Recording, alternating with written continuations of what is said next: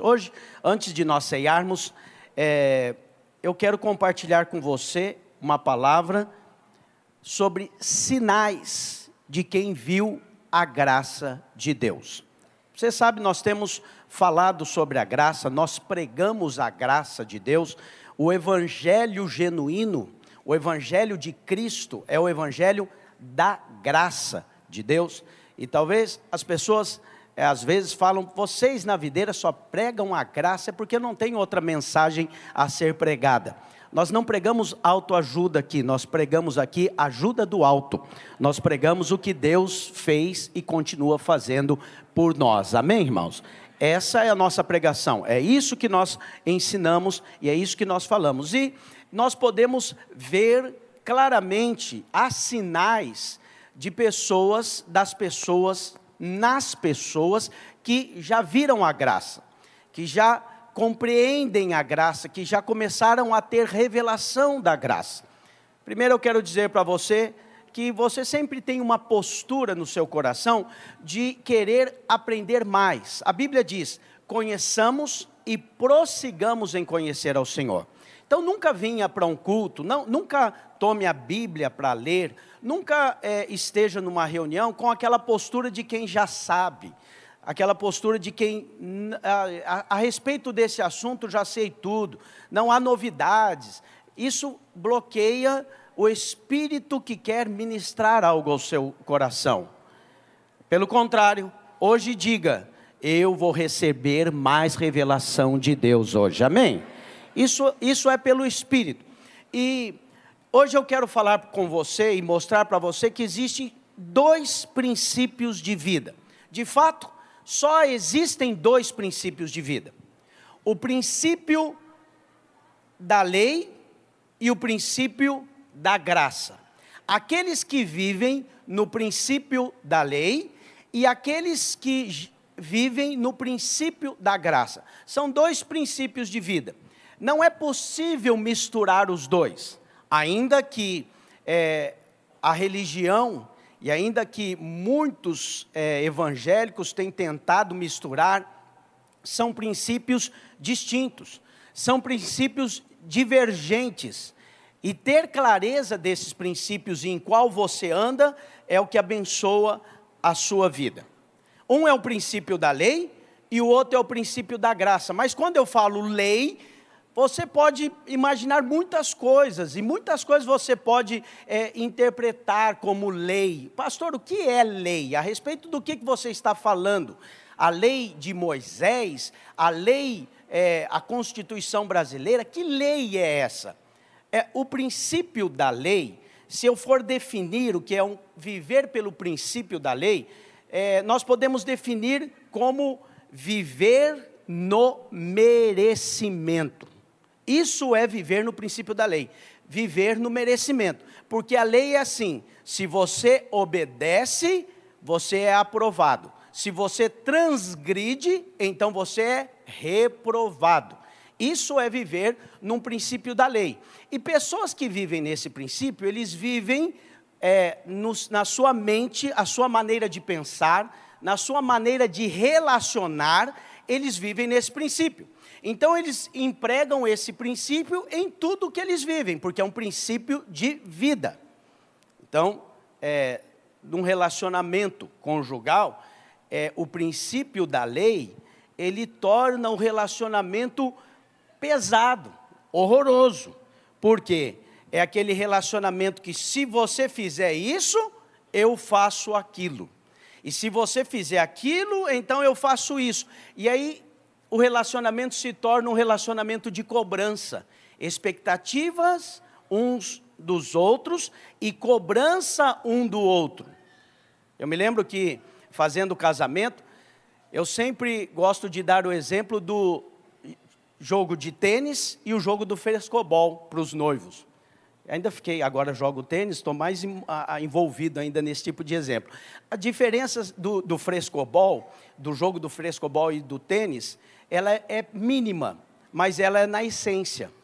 Porque os dois jogos têm raquete, os dois jogos têm bolinha, os dois jogos envolvem duas pessoas batendo a bola um para o outro. A diferença é que no jogo de tênis, tem uma rede no meio. E o propósito de um é jogar a bola para o outro de maneira que o outro não consiga rebater a bola. Esse é o propósito do jogo. Ou seja, eu ganho quando o outro perde. O princípio do frescobol, para quem não sabe, é aquele parecido com tênis, é aquilo que a gente joga na praia, como normalmente uma raquete de madeira. E o princípio do jogo é contrário ao do tênis. Eu jogo a bola de maneira com que o outro consiga rebater. E se o outro rebater muito difícil, uma bola alta, eu saio correndo, eu me esforço e eu rebato a bola de maneira que chegue o mais agradável possível para aquela pessoa rebater. E assim o jogo continua, porque quando a bola cai, os dois perdem. Você entende isso? É bom? É bom para aplicar na sua vida? Como é que se aplica no seu casamento? O seu marido, a sua esposa não é seu adversário. Você não, você não comemora quando ele erra. Você não diz, viu? Eu falei. Não tem isso. Então o princípio é assim: quando um acerta, os dois acertam. Quando um erra, é ruim para os dois. Quem está entendendo? Agora, aqueles que vivem no princípio do merecimento, aplicam um outro paradigma na sua vida. E vivem uma disputa. E vivem um ambiente, então, hostil. Você traz para o seu ambiente esse ambiente de um relacionamento baseado no merecimento. Porque a lei é assim. E se você merece, então você vai ser abençoado. Mas se você não merece, você não vai ser abençoado. A graça é o princípio inverso. Sabe o que é a graça? Favor imerecido. Você não merece, e olha lá você recebendo da parte de Deus. Amém? Então veja, talvez você diga assim, pastor, já sei tudo sobre a graça, mas é importante que eu te mostre e eu faço a comparação, porque é claro que você e eu, vez por outra, em várias áreas da nossa vida, nos pautamos pela lei do merecimento, conhecimento da lei. Eu mereço e eu então devo receber. Enquanto a lei é baseada no merecimento, a graça é baseada num outro estilo de vida, é outro paradigma. A graça é o tipo de vida com que Deus vive. E Deus convida você para andar nesse tipo de vida, entrar nessa vida. Sabe por quê? A graça é sempre baseada no amor de Deus por você. Sabe o que é isso, o amor de Deus por você? Não é porque você merece que você recebe, você recebe é porque Ele te ama, e porque Ele te ama, Ele te dá. E Ele te dá coisas boas porque Ele é amor. Então é o favor que eu recebi sem merecer. Você crê assim? Diga amém. Então veja, se você vive na graça, no favor e merecido, sabe o que acontece com você? A bênção te alcança. Você, você vive debaixo do favor de Deus, porque você reconhece a bênção de Deus, você reconhece o favor de Deus, a bênção te alcança, o favor de Deus te alcança, glória de Deus alcança a sua vida. Mas se você resolve sair da graça e viver na lei, sabe o que, que sobra para você? Só maldição, porque o resultado da lei é a maldição. Como, pastor, que a lei pode ser maldição? A lei não é a lei de Deus. Não é Deus que deu a lei, sim. A lei, preste atenção, a lei é boa, ela é perfeita, ela é justa, mas a lei não pode salvar ninguém. O que é a lei? A lei é o parâmetro de Deus, é o padrão de Deus para os homens para mostrar como é viver a perfeição de Deus. Deus deu a lei para os homens para que os homens conheçam a Deus, mas a lei não pode salvar o homem, só pode mostrar para o homem o quanto ele é desqualificado para ter a vida de Deus em si. Alguém pode dizer assim, pastor, mas eu me esforço para cumprir a lei. Essa é a religião. Mas quem já cumpriu. Quem pode dizer que cumpre toda a lei ou cumpriu algum dia?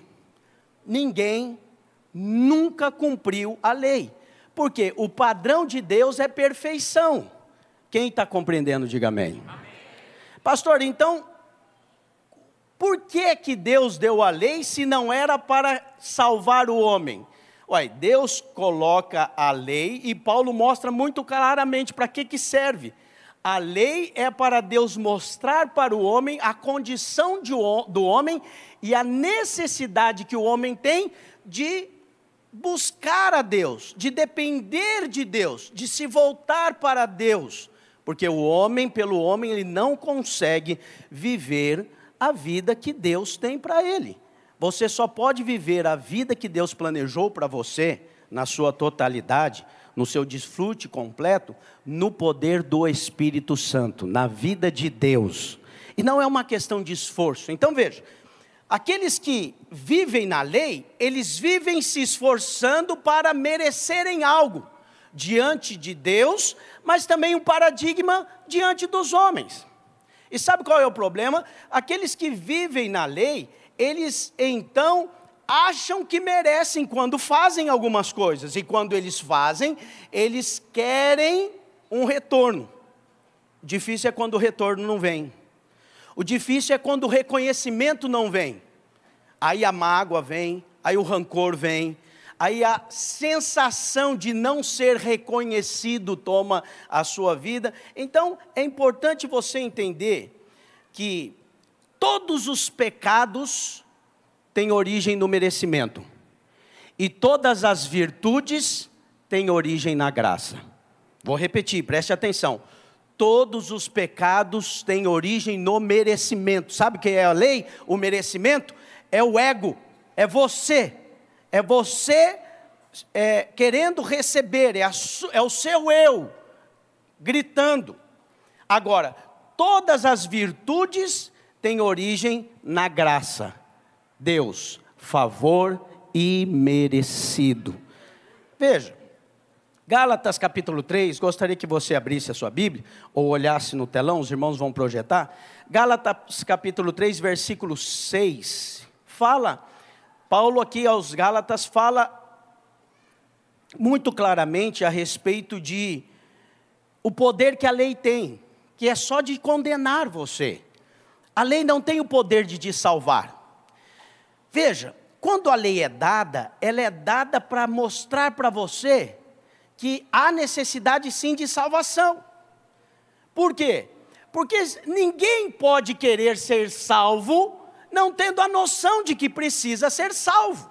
Eu já contei esse exemplo aqui algumas vezes, e o pastor Luiz uma vez foi para Caldas Novas e ele estava numa piscina e uma senhora de idade nadando na piscina ali e não sei por que cargas d'água, o salva-vida pensou que ela estava se afogando. E ele saiu correndo, então pegou a boia com aquelas cordas e jogou em cima dela, mas ela só estava nadando. E ela ficou muito ofendida. E ela pegou aquela boia, aquelas cordas, jogou e falou: Eu não estou afogando, eu sei nadar, você está pensando o quê? Brigou com o salva-vida e saiu nadando de costas para mostrar que sabia nadar. Você já viu alguém, você dizendo assim: Deus te ama? Você precisa da graça de Cristo. Ele diz: Quem falou? Você pode ser salvo. Eu sou salvo. Ah, vocês crentes são arrogantes. Por quê? Deus te abençoe. Aí alguém diz: A todos nós. Ou seja, você é abençoado, eu não sou, não, não estou dizendo que Deus abençoe a todos mesmo. Ou seja, se alguém não acha que precisa de salvação, vai buscar salvação para quê? Você entende o papel da lei, sim ou não? Porque a lei te condena. A lei reprova o melhor de nós, mas a, a, a graça salva e alcança o pior entre nós.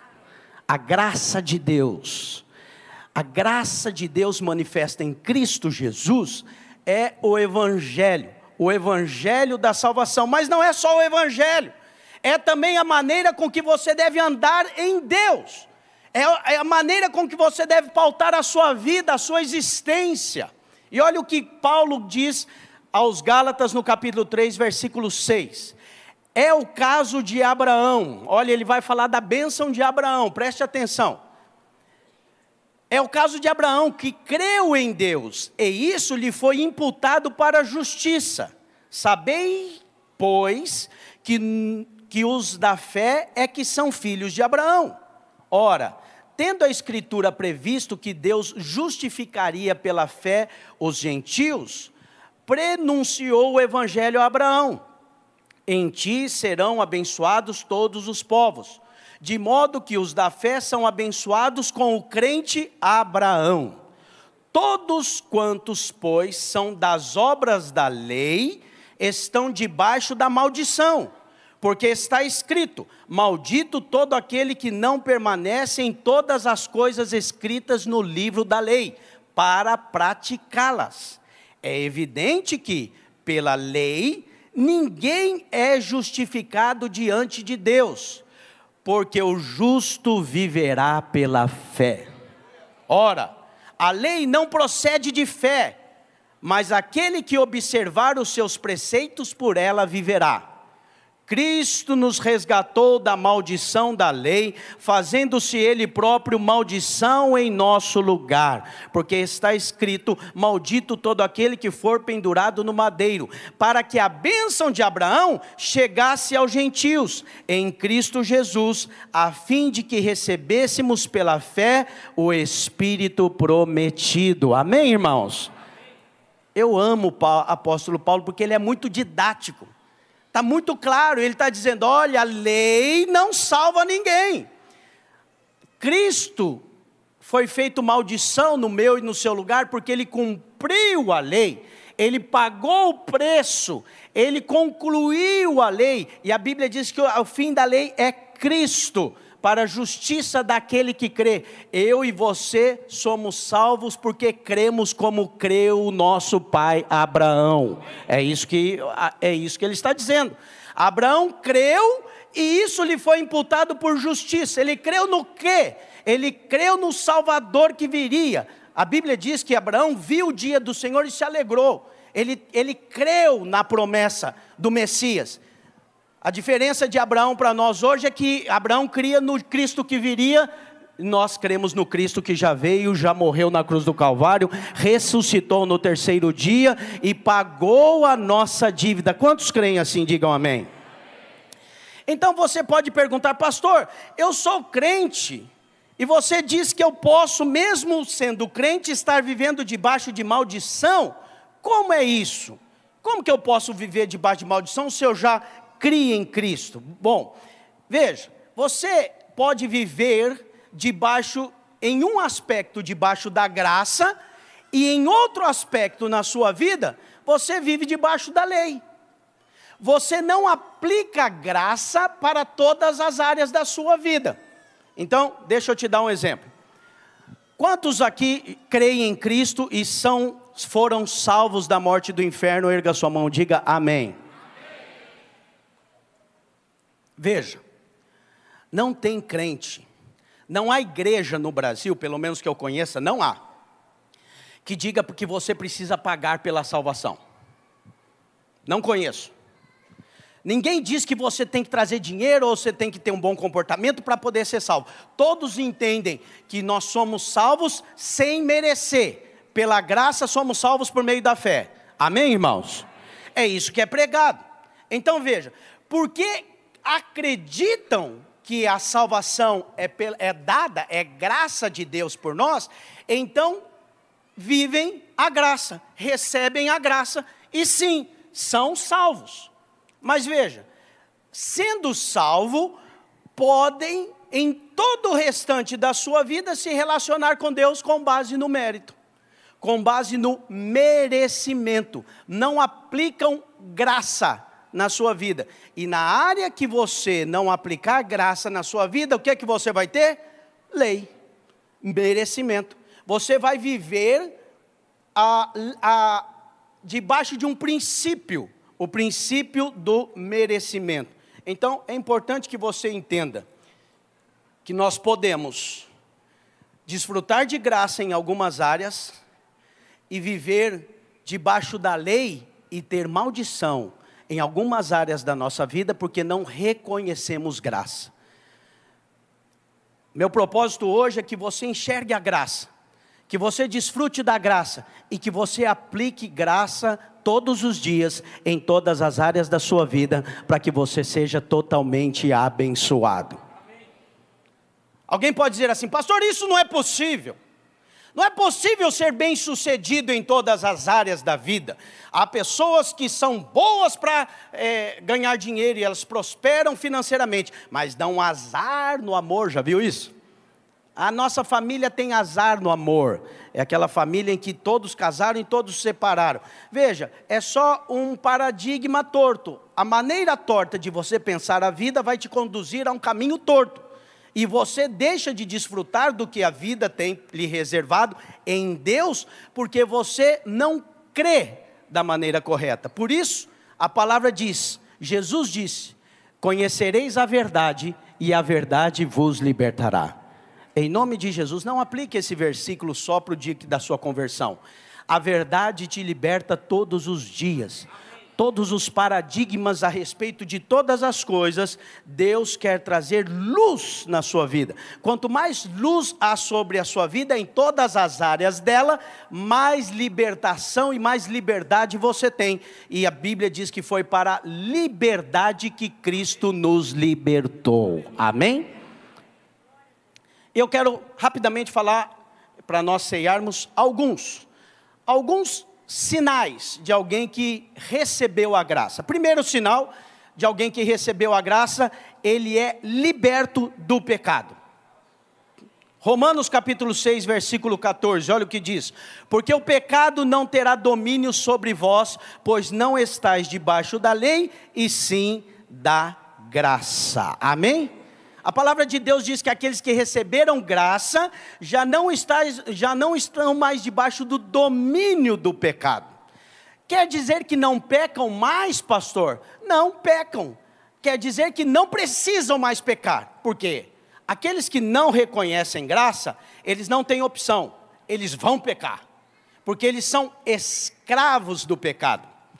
O que é ser escravo? Tudo que te domina é o teu Senhor. Se tem algo na sua vida que você diz, não consigo ficar sem, então aquilo é o Senhor da sua vida e você é escravo. Tudo que te domina é o teu Senhor. Então, é, eu me lembro de uma época que nós fizemos uma peça teatral, isso há muitos, muitos anos atrás, talvez uns 30. E eu era jovem e fizemos uma peça teatral, e naquela peça a gente tinha que é, encenar, e eu era o bandido, eu era o traficante. Não era uma peça, era um filme. A gente estava filmando um filme, o negócio era chique, tinha câmera e tudo, e era concorrência entre os jovens. Lembra, Rogério? Rogério tá, é daquela época ainda. Você filmou? Dá para ver pelo cabelo branco que você é daquela época. Tamo junto. É aí, sabe o que acontece? Eu, falei, eu peguei um cigarro falei, vou fumar na cena, porque eu sou traficante, eu tenho que fumar. E alguns falaram assim: filho do pastor fumando. Ainda acendeu o cigarro. É porque eu falei, vou acender também, porque se não ficar fumando o cigarro apagado, não parece real. E aprendi Aí alguém disse assim: Nossa, que pecado! Isso é pecado? Não. Isso é liberdade. Eu posso fumar. Sabe por que, que eu não fumo? Quem tem ideia? Porque eu sou livre? Não é porque eu leio na caixinha e está escrito assim: fumar causa câncer. Eu por agora não estou querendo câncer. Aí eu escolho não, prefiro não. Agora, quem fuma e não consegue parar de fumar, esse é escravo. Então, se alguém fuma e diz: eu posso parar, eu posso começar, eu posso não fumar ou eu posso fumar, esse é livre. Quem entende isso, diga amém. Paulo diz assim: tudo me é lícito, mas nem tudo me convém. Quanto mais livre você é, mais você pode fazer escolhas em Deus boas que vão abençoar a sua vida. Mas aquele que vive aqui, ó, debaixo da lei do merecimento, ele tem regras para cumprir. E ele diz: isso pode, isso não pode. Isso eu faço, porque eu tenho que me comportar bem, porque com base no meu comportamento é que Deus me avalia. Mas aqueles que estão na graça sabem, Deus não me avalia com base no meu comportamento, Deus já me avaliou em Cristo Jesus e o amor dele já me alcançou. Ele não se relaciona comigo na, com base no que eu faço, ele se relaciona comigo com base no que eu creio. E Jesus disse: se você pode crer, tudo é possível que crê. Veja, aí você diz assim, pastor, isso é muito bonito para salvação, mas e para as outras coisas na vida? Todas as outras coisas na sua vida devem obedecer esse princípio, esse paradigma. Creia, você é abençoado quando você vive no paradigma da graça. Você não merece, você não fez por merecer, mas olha lá Deus te abençoando e Deus prosperando a sua vida. Amém? Poderia falar muito mais coisas a respeito do, do, pecado. Alguns pensam que quando nós pregamos a graça, nós estamos liberando as pessoas e dizendo peque à vontade. É o equívoco, o grande equívoco, é o contrário. O, a graça é o poder de Deus, o amor de Deus sobre a sua vida para que você vença o pecado. O pecado não é bom, o pecado tem sim um prazer envolvido, mas logo depois do prazer, ele vai custar para você e ele vai cobrar, e ele cobra caro. Agora, a bênção de Deus, a Bíblia diz, é aquela que enriquece e não acrescenta dores. Amém? Amém. Então eu quero estar aonde Deus está, debaixo da graça. Eu quero me conduzir com base naquilo que Deus, pelo seu Espírito, tem mostrado. Então, a vitória sobre o pecado vem quando as pessoas experimentam a maravilhosa graça de Deus. Quanto mais você crê que é amado, favorecido, mais você é abençoado e menos você peca. Você quer mais de Deus. Então, se alguém rouba, Paulo diz, não roube mais. Por que, que alguém tem que roubar? Eu preciso roubar porque eu quero algo para mim. Não, mas quando eu sei que eu sou amado e o meu pai tem todas as coisas e ele quer me abençoar, o que, que eu faço? Eu olho para o meu pai e eu digo: Senhor, eu gostaria de ter aquilo, eu não preciso roubar. O meu pai, ele é dono de todas as coisas e ele pode me dar todas as coisas. A Bíblia diz assim: Ele satisfará os desejos do teu coração. Você crê nisso? Te contar aqui um breve testemunho. Não gosto de falar de mim normalmente, mas vou te contar um testemunho estou vivendo essa semana. Há muito tempo atrás, talvez 2003, 2004, não me lembro, eu assisti um filme. E o filme se chamava Sob o Sol de Toscana. Não sei quem já viu esse filme, é muito antigo. E aí eu assisti aquele filme e eu vi a Toscana, é uma região da Itália onde se planta vinho, uma região muito bonita, e eu fiquei pensando, nossa, que top! Um dia gostaria de ir lá com a minha esposa, passear, um passeio romântico, quem sabe. Pensei isso. E pronto, ficou por isso mesmo. Isso deve ter quase 20 anos, um pouco menos. Mas a semana passada, o doutor Elias Dantas me ligou. GKPN está fazendo uma, faz reuniões internacionais, da qual eu não iria, não participo do, do GKPN internacional, é só do nacional. E ele me ligou e disse: Christian, então, um casal de amigos pagou toda a viagem, mas não vai poder ir, não tem como devolver o dinheiro. Você não gostaria de ir para Roma na nossa reunião? Falei, mas quanto isso vai me custar? Não vai custar, meu irmão, estou te dando, é de graça. Aí eu falei, opa, que bênção. Falei para minha esposa, vamos então, vamos fazer o quê? Nós vamos. Mas aí eu estou lá em casa, falei, tá bom, vou numa reunião em Roma, bem no dia do aniversário de casamento, que é 8 de junho agora. E aí a reunião acaba dia 8. Eu falei para minha esposa, vamos alongar um pouquinho mais, em vez de marcar passagem ali para dia 8, a gente volta dia 10. Três dias a gente vai dar uma namorada na Itália, em Roma. E aí eu liguei, tem um amigo, Marco Pessoa, é italiano, eu lembrei, eu falei, eu vou ligar para o italiano para ele me dar umas ideias.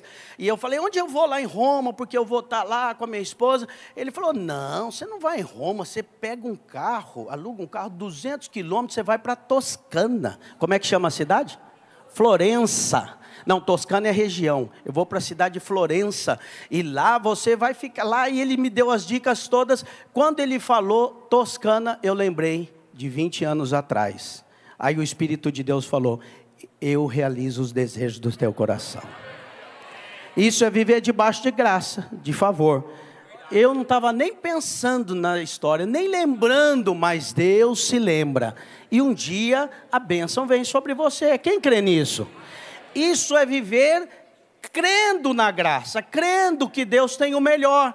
Entrega o teu caminho ao Senhor, diz a palavra, confia nele e o mais ele fará. Amém, irmãos? Segundo ponto, deixa eu correr aqui para nós cearmos. O segundo sinal de quem viu a graça é que ele vive em paz com Deus. Diga comigo, paz com Deus.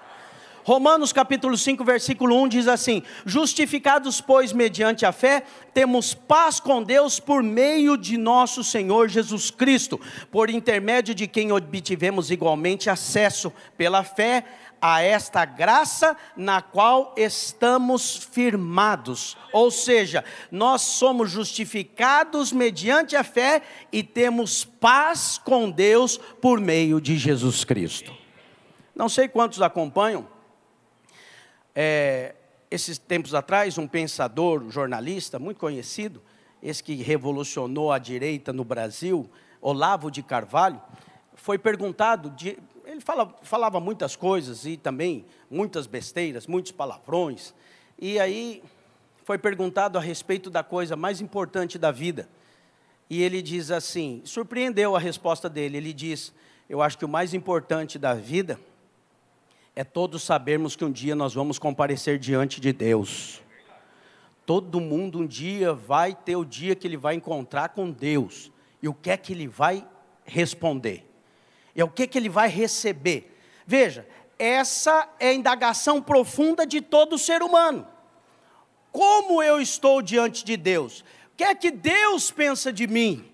Como as minhas atitudes têm sido aprovadas ou reprovadas diante do Senhor? Mas veja, aquele que vive na lei, ele sempre vive com a sensação de desqualificado. Desqualificação, porque em algum ponto de alguma maneira, eu e você falhamos sempre. É verdade ou não é? É verdade.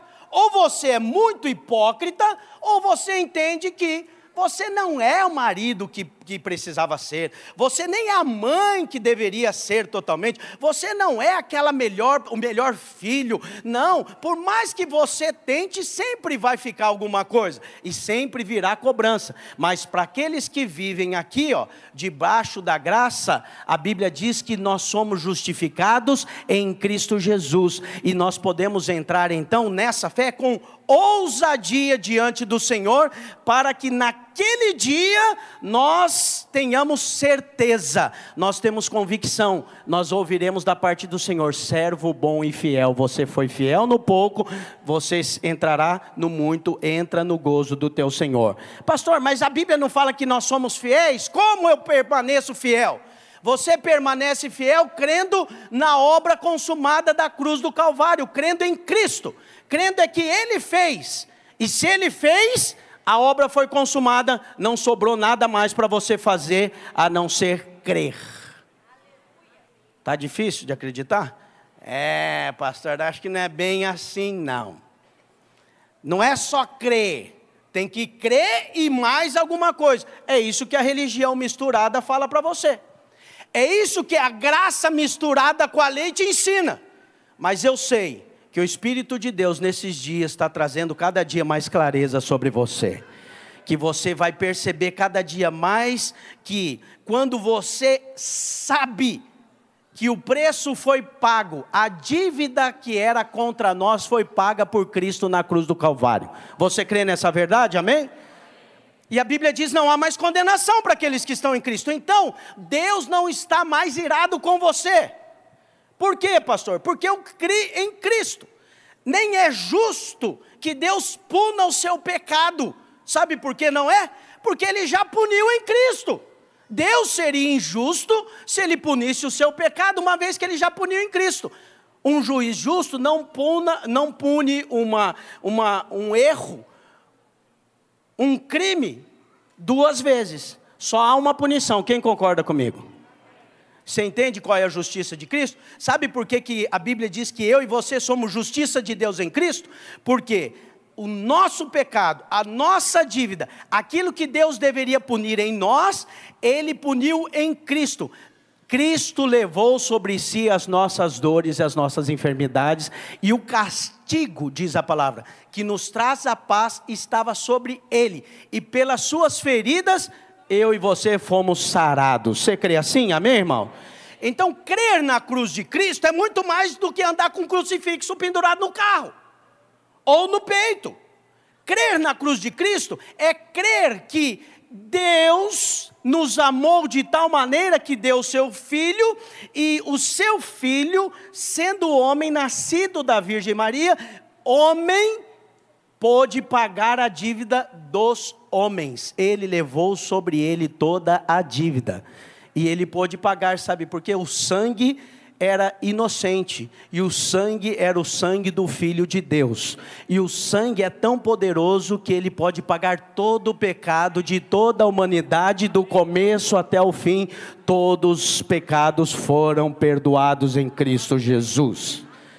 Todos serão salvos, pastor, todos que creem, todos que creem, nós somos salvos porque nós cremos, e quando nós cremos, nós cremos na palavra, então há paz a paz de Cristo guarda o seu coração hoje e você saiba de algo, grave sempre isso: você está em paz com Deus.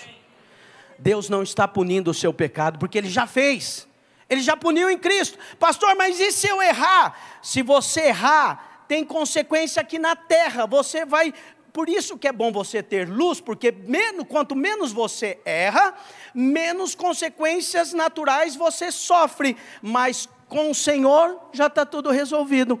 A cruz de Cristo pagou a sua dívida. Não há mais condenação para você, nem pelos pecados que você cometeu, nem pelos pecados que você cometerá. Quem entendeu, diga amém. amém. O legalista o religioso, quando me vê ouvindo falar isso, ele até arrepia. Pastor, não fala isso. Senão as pessoas vão querer pecar mais. Mas é, é, essa problemática estava desde a época de Paulo, não é? E Paulo diz: o que nós diremos? Onde abundou o pecado, superabundou a graça, então vamos pecar bastante para ter mais graça? De maneira nenhuma. A graça é o poder de Deus para te dar uma vida abençoada, para você vencer o pecado. Porque o pecado o salário dele é morte, mas o dom gratuito de Deus é vida eterna em Cristo Jesus. É a vida de Deus. Veja, quem, um sinal de quem viu a graça, ele se sente amado por Deus. Pergunta para quem está do teu lado, você sabe que Deus te ama? Você é muito amado, você é favorecido. Isso é algo muito particular. Ah, pastor, eu estou olhando as circunstâncias e não estou achando que eu sou amado. As coisas não estão dando certo. Deixa eu te contar algo. Eu sei que eu sou amado, mas não é porque eu estou indo essa semana para Toscana. Eu sei que eu sou amado porque Deus já provou o seu amor por mim em Cristo Jesus na cruz do Calvário e eu creio na cruz. Ele não provou com um buquê de flores, flores, nem com um verso bonito. Ele provou morrendo no meu lugar, pagando a minha dívida. Então, se Ele está fazendo coisas boas para mim hoje, amém, glória a Deus. Mas se a minha vida nem está tão boa assim, eu continuo crendo na bondade de Deus, porque o amor dele por mim já foi provado na cruz do Calvário. Deus não precisa me provar mais o seu amor, Ele já provou um dia, de uma vez por todas, Ele me salvou, e eu creio em Cristo, na Sua salvação, e por isso creio no seu amor, amém, irmãos? Outro sinal de que alguém que viu a graça é que ele é uma pessoa humilde. Quem viu a graça é humilde, sabe por quê? É, quanto mais revelação de que o que você recebe foi graça, sem merecer, então você fica humilde. Quem é o arrogante? É aquele que pensa que ele tem porque ele merece. Então, se ele merece, eu conquistei com a força do meu braço. Eu é que fiz. Você fez o quê?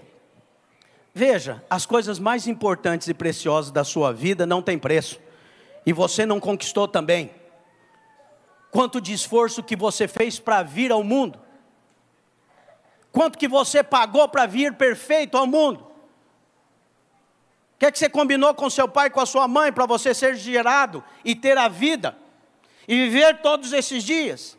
Quem te garantiu as coisas mais preciosas da sua vida? Sabe, no máximo que eu e você fazemos é valorizamos o que recebemos de Deus e da vida e com ela e dela desfrutamos. Quanto mais você desfruta da graça, mais graça vem sobre você. Quanto mais você desfruta com humildade daquilo que você recebeu, mais favor de Deus vem sobre você. Então veja, a humildade é um sinal de quem viu a graça. Mas também outro sinal de quem viu a graça é gratidão. Diga comigo, gratidão. 1 Coríntios 4, 1 Coríntios capítulo 1, versículo 4 diz assim: Sempre dou graças a meu Deus a vosso respeito, a propósito da sua graça que, que, que vos foi dada em Cristo Jesus. Paulo diz: Eu dou graças sempre a respeito de vós. A propósito do que? da graça.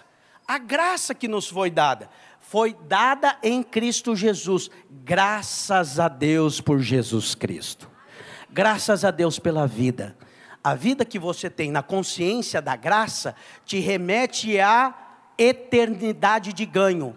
Você não morre mais, você passou da morte para a vida, porque a graça de Deus te alcançou. Hoje é um dia abençoado, amanhã será melhor e depois será melhor. Podem vir tribulações e dificuldades, mas Jesus disse: Eu estarei para sempre com você. Todos os dias da sua vida, e depois que essa vida acabar, nós viveremos para sempre com o Senhor. Crer nisso traz a você gratidão. Segunda carta aos Coríntios, capítulo 4, versículo 15 diz: "Porque todas as coisas existem por amor de vós". Olha, isso é forte. Você acredita nisso? Põe lá para mim, por favor, para os irmãos lerem. Segunda Coríntios, capítulo 4, versículo 15. Olha o que diz a palavra: "Porque todas as coisas existem por amor de vós". Você crê mesmo num negócio desse? É, é uma afirmação poderosa.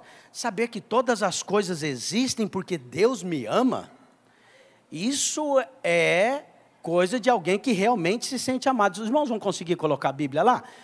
É 2 Coríntios 4,15. E olha só, porque todas as coisas existem por amor de vós, para que a graça, olha o que vai acontecer com a graça, multiplicando-se, torne abundantes ações de graças por meio de muitos, para a glória de Deus. Sabe o que a Bíblia está dizendo? Que quanto mais você recebe a graça, quanto mais se multiplica a graça na sua vida, na sua vida vai acontecer muitas graças a Deus, vai ser abundante a graça de Deus sobre a sua vida. Quanto mais graça você recebe, quanto mais amor você recebe, mais manifestação de amor de Deus você tem para com as outras pessoas. Através da sua vida serão dadas muitas graças a Deus. Aí você fica pensando assim, pastor, mas esse tipo de vida parece muito boa, parece ideal mas não parece muito real. É, vim aqui para dizer para você, é a vida sobrenatural que Deus tem para você.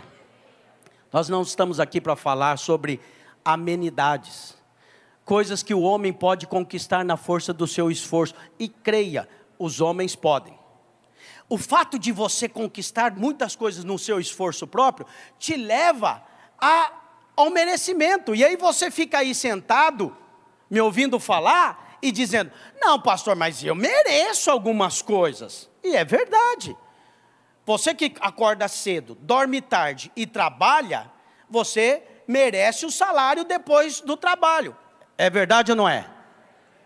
Então, aquele que ficou dormindo e não foi trabalhar, ele não merece. É assim que a vida acontece. Esse é o paradigma da meritocracia. Deus não trabalha assim. Esse é o paradigma dos homens. Se você quer se relacionar com Deus, esqueça barganha, esqueça dar. Pensa comigo, o que é que você pode dar para Deus que Ele já não tenha? Você nunca parou para pensar nisso? Vamos pensar melhor. O que é que você pode dar para Deus que antes Ele não tenha te dado? Se você for pensar um pouquinho, todas as coisas que você tem são fruto da sua vida que você recebeu e é de graça, tudo veio dele. Todas as coisas são boas porque Deus me deu. Tudo que eu tenho é porque Deus me deu. Tudo que eu posso é porque Deus me deu. E então eu encontro gratidão. E quando eu tenho gratidão, eu posso desfrutar de uma vida abençoada, cheia da graça do Senhor. Eu, eu, eu declaro que a gratidão na sua vida será cada dia mais abundante. Sabe por quê? Pessoas gratas desfrutam da vida de Deus. Pessoas gratas desfrutam da vida como um todo. O ingrato não desfruta de nada. Porque ele não é que ele não recebe, ele até recebe. O problema é que ele não reconhece. Essa é a maldição que está lá no, no, Velho Testamento. A maldição é como um arbusto no solitário no deserto, e a Bíblia diz assim: ele não verá quando vier o bem. O bem até vem sobre ele, mas ele não enxerga, ele não desfruta. Ele come reclamando da comida, ele dorme reclamando da cama, ele acorda reclamando do dia que ele tem que trabalhar que está tudo difícil. A vida é ruim, porque é ingrato. Mas aqueles que receberam graça e vivem debaixo da graça do Senhor são contentes, há contentamento de Deus para a sua vida todos os dias. E não é que você vai receber tudo de uma vez. Você recebe hoje a bênção de Deus e você se alegra com a bênção e a gratidão enche o seu coração. E está lá você amanhã preparado para receber mais bênção, porque há mais bênção de Deus, há mais favor amanhã para a sua vida, porque Deus é bom o tempo todo e Ele pode te abençoar, e Ele é rico bastante para te abençoar, e Ele te abençoando, Ele não vai deixar de abençoar o outro, porque Ele tem para você, Ele tem para o outro, Ele tem para as criancinhas da África, Ele tem para todos, mas é importante crer. Se você pode crer, tudo é possível aquele que crê. Você crê assim, amém, irmão? Creia na bondade de Deus. Creia na graça, viva no paradigma da graça, saia do merecimento saia da meritocracia, viva, relacione-se com base na graça de Deus, e você então vai experimentar a boa, perfeita e agradável vontade de Deus. A graça não te torna leniente. Ah, pastor, então agora recebi a graça, vou ficar só em casa olhando para cima. Não. É muita graça de Deus ter saúde para acordar cedo e malhar na academia e depois de trabalhar um dia saudável e abençoado. Todas as coisas Deus fez para você se alegrar nelas. Amém, irmão? E você produzir. A graça de Deus sobre a sua vida significa que há bons pensamentos na sua mente a respeito dos seus negócios a respeito da sua escola, a respeito da sua família, a respeito, o Espírito de Deus vai te trazer um potencial eterno para que você possa implementar na sua vida a vida que é dele, e você vai saber, você terá prosperidade em todas as áreas, não merecem nenhuma, porque tudo é favor de Deus e tudo Ele tem para te dar, todas elas, amém? Eu fui, quero concluir para nós ceiarmos. Eu fui um podcast essa semana, e aí o pessoal lá que me entrevistar falou: olha, a expectativa aqui está alta. Falei, isso é problema. Por quê? Quer dizer que você foi bem recomendado. Falei, não, quando a expectativa está alta, se a gente vem um pouquinho mais baixo, já frustra, é verdade ou não é? Agora, quando não há expectativa de nada e você vai muito bem, o que, que as pessoas falam? Eu fui eu preguei lá nos Estados Unidos semana passada, e depois da pregação, uma irmã veio assim e falou: Pastor, quero agradecer demais a sua pregação, mas quero confessar um pecado. Falei: Qual foi, irmão, o pecado? Quando eu te vi subindo, você quietinho ali, meio, quem tinha pregado antes de mim era o pastor Aloysio, para você ter uma ideia. E ela, ela falou assim: Acho que não vai dar nada essa pregação. E depois ela veio e falou assim: de todas as pregações, aí acho que ela exagerou. A sua foi que mais me tocou. Eu fui tão impactada, que bênção a sua pregação. Eu fiquei pensando, que top, né? Não tinha expectativa de nada. Não vai virar nada esse menino. Qualquer coisinha que vem é lucro. Você entende o que eu estou pregando para você? A respeito de gratidão. quando você sabe que não merece, aquilo que você recebe, você celebra. A celebração em pequenas coisas, mas a familiaridade é terrível. Eu faço live todos os dias pela manhã e eu passo o café, coloco um leite, é o pingado, e eu tomo e eu falo para os irmãos, aqueles que me acompanham sabem.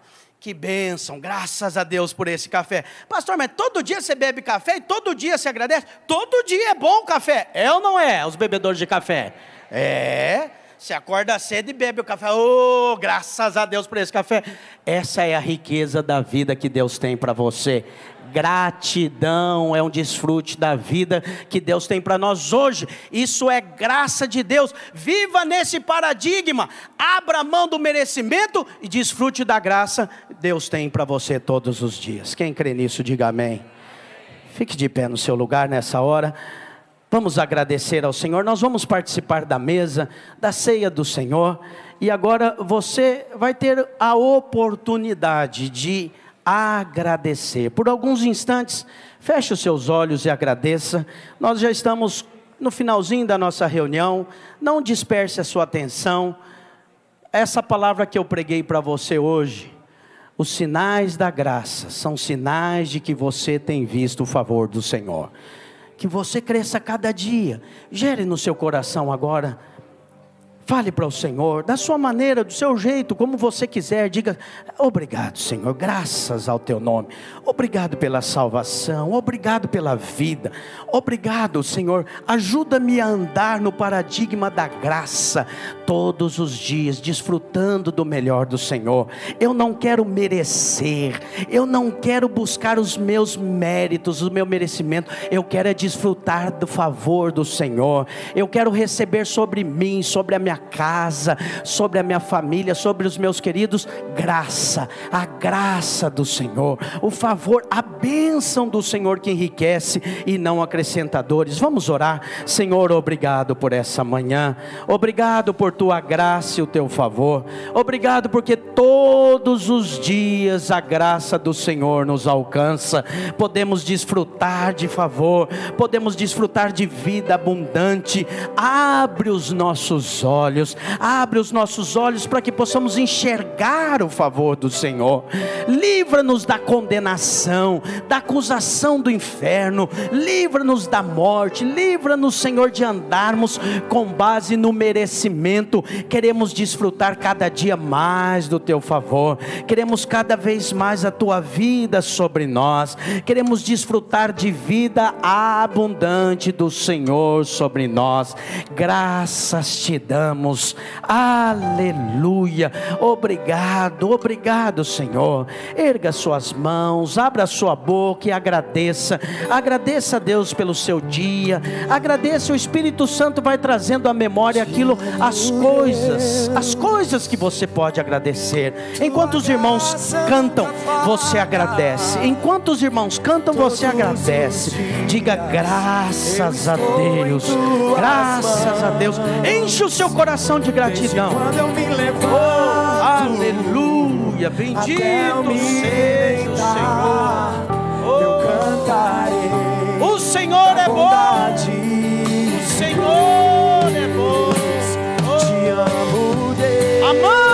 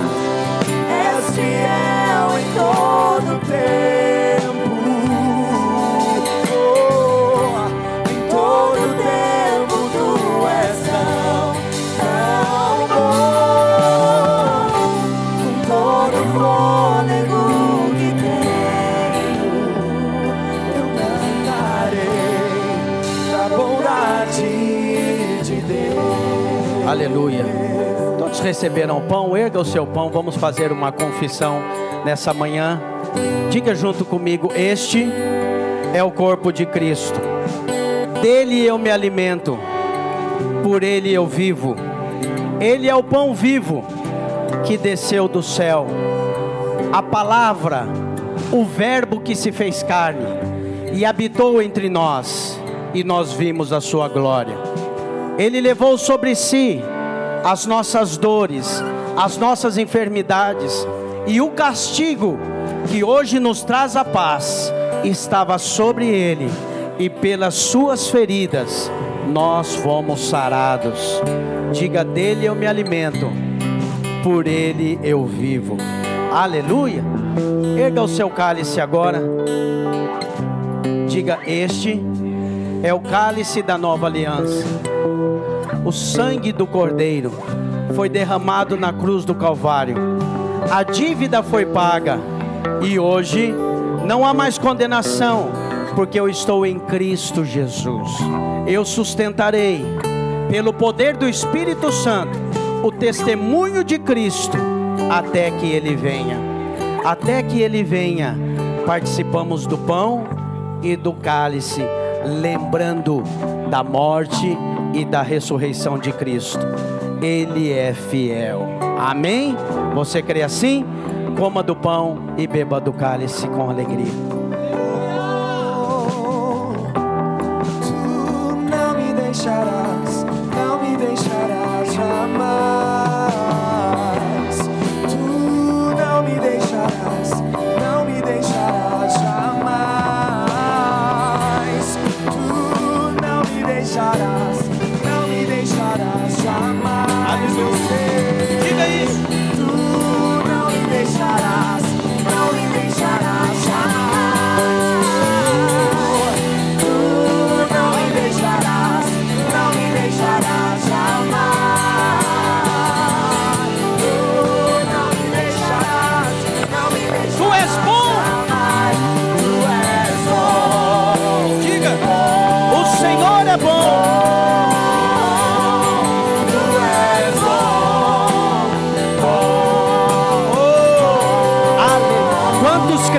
Senhor é bom? Digam graças a Deus.